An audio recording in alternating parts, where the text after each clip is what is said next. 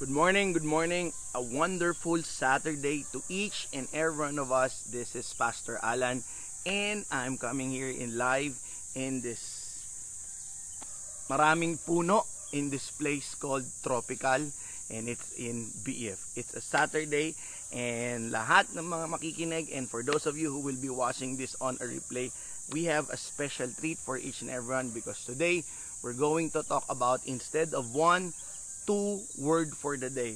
Instead of one, again, meron tayong pag-uusapan na two word for the day and it's connected to everything that we talked about. Good morning, Star. Good morning, James. All right. Before I begin, can we just pause for a moment and offer a prayer to our God? Beautiful Saturday morning, Lord Jesus. And we are grateful that we are alive We are grateful, Lord God, na ang bawat isa sa amin, Panginoon, ay binigyan nyo na naman ng pagkakataon para ma-enjoy ang kabutihan mo, para makita ang katapatan mo, at higit sa lahat, para ikwento ang pag-ibig mo. And we are very, very, very grateful because the mere fact that we are enjoying your air, it is also, it's already a victory for each and every one of us. Father, I pray that you grant us wisdom as we listen for these two words of the day that we're going to discuss. In the name of Jesus Christ, this is our prayer. Amen. All right. Good morning, Sherma. Good morning, Alice. It's been a while. Sige, medyo mainit na dito. Okay, bago ko sabihin yung two words of the day na i-discuss natin, can we just have a simple recap on what we talked about since Monday kasi lahat ng yon ay connect-connecta. Monday, we talked about grace. And grace is something, uh, it means as undeserved gift from our God. And I encourage you to look or to, to use the lens of grace in everything that you do, in everything that you have. Kasi if you look in the lens of grace, it would be very easy for you to be grateful. When you look at some stuff na meron ka, when you look at some opportunities that you have, you do not deserve that, but God has given it to you. Thus, it's called grace. And when you look into the lens of grace, you will be grateful. And in the same way, you will be humble. Kasi alam mo, it's not because of your skills, it's not because you're good, it's because God allowed you to have it. Thus, you will be grateful, you will be humble. And in the same way, if you look in the eyes of grace, if you look in the lens of grace, lahat ng meron ka, iingatan mo kasi pinagkatiwala lang sa iyo ng Panginoon. So we talked about that Monday, grace, an undeserved gift. Then we talked about on Tuesday the word truth, meaning to say, God doesn't lie. If He says it, He will fulfill it. If He says it, He means it. That is why I encourage you last Tuesday, mamili ka ng dalawa o tatlo na pangako ng Diyos for you to anchor upon and claim on that, cling on that because God is faithful and He never lies. That is why last Tuesday we talked about truth. And then Wednesday, we talk about as blessed. Diba? Blessed is a form of posture na you will kneel down because you will receive something of great value. And God bless us simply means God is about to give you something of great value. So do not forget about that. So it is also my declaration that at this morning, you will be blessed and you will receive something of great value. And then Thursday, I believe there's no such thing as an accident. Mamamalengke lang sana kami sa Katansa Cavite ng isda. Since malapit na sa Tagaytay, we went to Tagaytay and we I I made our my life doon sa praying hands sa Tagaytay kasi on Thursday we talked about the prayer. And God encourages us to pray because prayer is both a key and a weapon. Anong ibig sabihin? Key to God's blessing and a weapon for us to fight the daily challenges in life. And then last Thursday, we talked about the things that you and I should pray for. Kasi alam natin mag-pray, pero the truth of the matter is, minsan naboboring tayo mag-pray kasi nga, hindi natin alam kung ano yung pattern ng prayer. That's why in Thursday, we talked about the palm prayer. You pray about the weak, those who are sick. You pray those who are couples. You pray for the leaders. You pray for the teachers. And then you pray for yourself. And then yesterday, we talked about love. Love is you and I are more than conquerors because of Christ Jesus. Now, on a Saturday morning, the word for today is just. Okay? Just. J-U-S-T. Or, what I'm trying to say is, God is just. God is just. You and I serve a God that is just. Now, what does the word just means every time you associate it with God? Just simply means God will give to you what you deserve. And more than you deserve.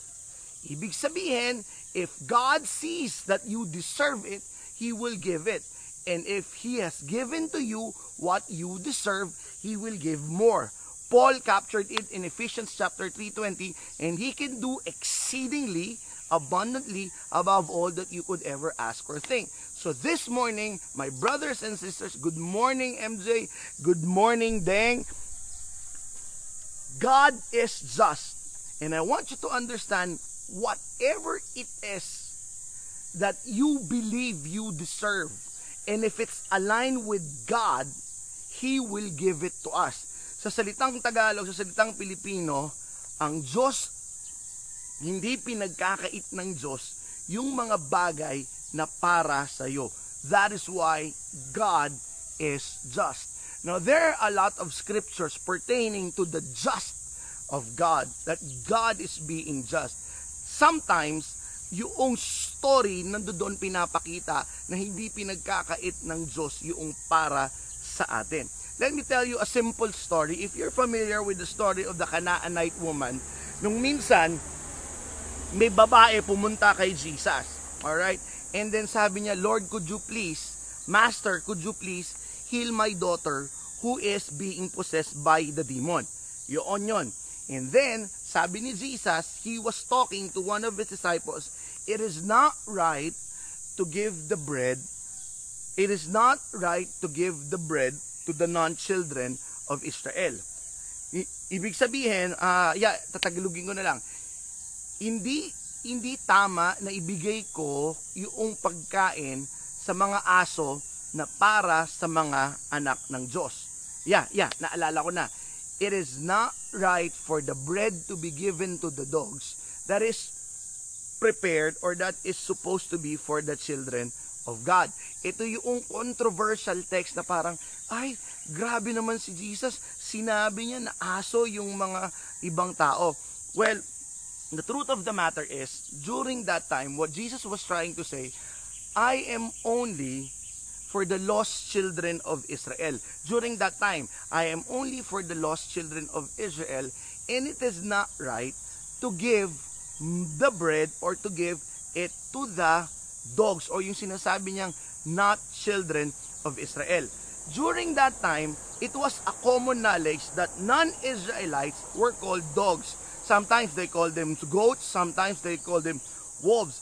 But that is the culture during that time. So what he was just trying to say, para lang ako sa mga anak ng Diyos, para lang ako sa mga Israelites. But then, but then, the woman who's asking for her daughter to be healed, yes, you are right. But even dogs ask for the crumbs on their master's table. But even dog ask for the crumbs on their master's table. Now, what does it mean? What the woman was simply saying, yes, I do not be, uh, yes, I am a part of your household. Kasi nga, hindi ako stray dog. That's why I'm saying, even the dogs has the right to eat at the master's table.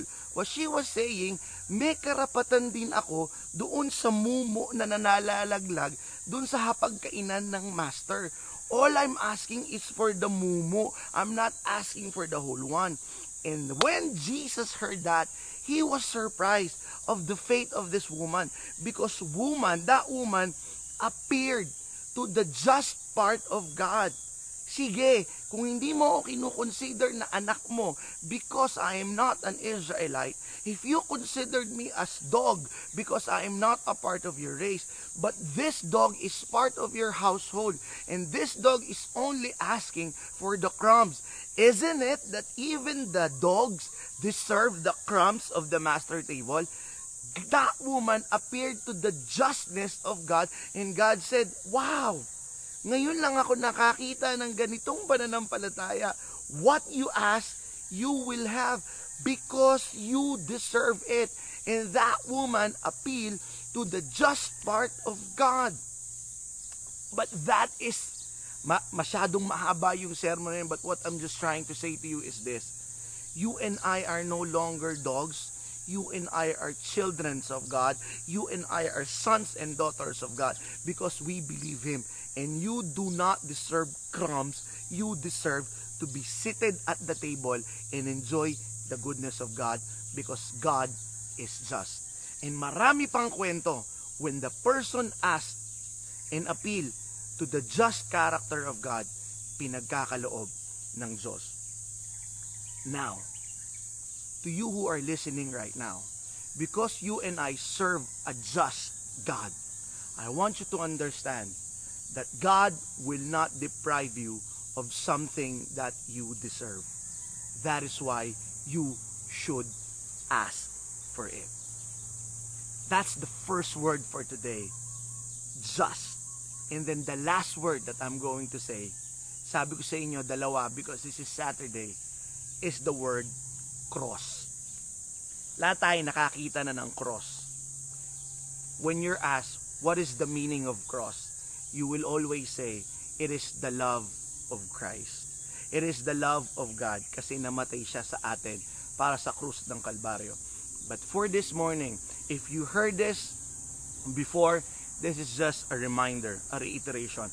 But if this is the first time that you will hear this, I pray that it will sink carefully into your heart and in spirit, that you will look at the cross on a different level. Good morning, Pastor Dennis. Okay. The cross, every time you look at the cross, is the picture of God's grace and truth. The cross, if you look at the picture of the cross, it's a reminder that we serve a God who is full of love and is full of justice. Anong ibig kong sabihin? That is why ni-review ko simula kanina, mula nung Monday, because this is really the summarization of it. The cross is the clear picture of God's grace and truth. The cross is a clear picture of God is just and God is love. Nang ibig sabihin, if there is one thing that God cannot do is to contradict Himself.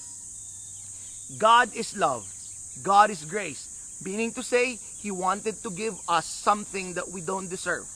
We don't deserve to be saved.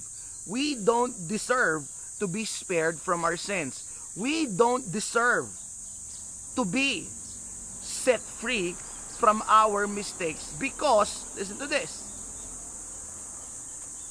God is truth. Lahat ng ginawa natin may kaakibat na parusa. Everything that we did, there should be a payment for it. If God will use grace, or if God will use love, He will spare us. But He is also truth, and He is also justice. And the truth is, you and I deserves to be punished. And the just is, you and I deserve to pay for our sins and mistakes. But the cross is a combination, is the whole picture of God is gracious and God is just. God is love and God is truth. Papaano? Very, very powerful and do not forget this. The cross is the place where Jesus Christ died for us. He knows that we we need to be saved. But He also knows na kailangan natin pagbayaran yung kasalanan natin. So, ganito ang ginawa niya. Mahal ko kayo. Hindi nyo deserve mamata, hindi nyo deserve maligtas, but I will give my life to you as a form of you being saved and as a form, ako naman ang kabayaran sa kasalanang ginawa ninyo. So the cross, brothers and sisters, I pray that you will look at the cross in a very different level. Because every time I look at the cross, it's a picture of God's grace and truth. It's a picture of God's love and of God's justice. It's combined. We don't deserve to be saved, but He gave His life. And justice was served because ibinigay niya ang buhay niya nakabayaran para sa atin. So every time I ask, what is the picture of cross to you? It's the combination of God's grace and truth. It's the combination of God's just and God's love. So I pray, kung meron man kayong cross sa inyong mga tahanan, if you have that symbol in your household, I pray that you will look at it in that level. Because the cross is a picture of everything that we talked about since Monday. Grace, truth, love, and justice. And this is my prayer for each and every one of us that we will never forget the power that is encapsulated in that symbol called cross. God's love and justice in one symbol, the cross. God's grace and truth in one symbol, the cross. And my prayer right now that you will overflow with the grace of God, that you will enjoy the truth of God, that you will receive the blessing of God, that you will enjoy the love of God, and that you will receive whatever you deserve because God will grant it to you. And all you have to do is to pray because all of them has been made available because of the cross. My challenge for you, because we are sons and daughters of God, my challenge to you is to administer, is to be the challenge of grace and truth, is for to be the channel of being of love and just. Yes, you can be gracious to someone and you can be truthful to someone. But there is a pattern, be gracious first, then be truthful. Administer love and administer justice. Because God is doing it to us too. The key to all of those is prayer. This is Saturday. Can I pray for you? And if you have a prayer request, just private message me and it would be great honor to pray for you. Lord, thank you for that powerful meaning of that symbol cross. It encapsulates everything. Full of grace, full of truth, it is in the cross. Full of just and full of love, it is in the cross. And thank you, Lord God, because there is one thing that we can depend on. Hindi mo pinagkakait yung para sa amin. We deserve to die on the cross, but you have saved us from that punishment. And thank you, Lord Jesus Christ, because we are called your sons and daughter, we have that access to that overflowing blessing of yours. I pray, Lord God, for the people that's listening right now, grant to them what they're asking from you. And I pray that you grant them wisdom in times, Lord God, na kailangan nilang magdesisyon. And I also pray that you release comfort upon them if they need comfort. And I pray also, Lord God, that you grant each and everyone the opportunity to administer grace and truth, to share your love, and to share your justice. Salamat, Panginoon. We give you honor and we give you glory. In Jesus' mighty, powerful name, Amen. Alright? Tomorrow, I invite you at 10 a.m. We have a service from Matthew 5.16. It's called Cinco de Mayo. We will talk about an important woman in the Bible and I hope you will give time to it at 10 a.m. So again, if you have prayer requests, please just send it to me. Happy Saturday, everyone, and God bless. Do not forget the meaning of the cross.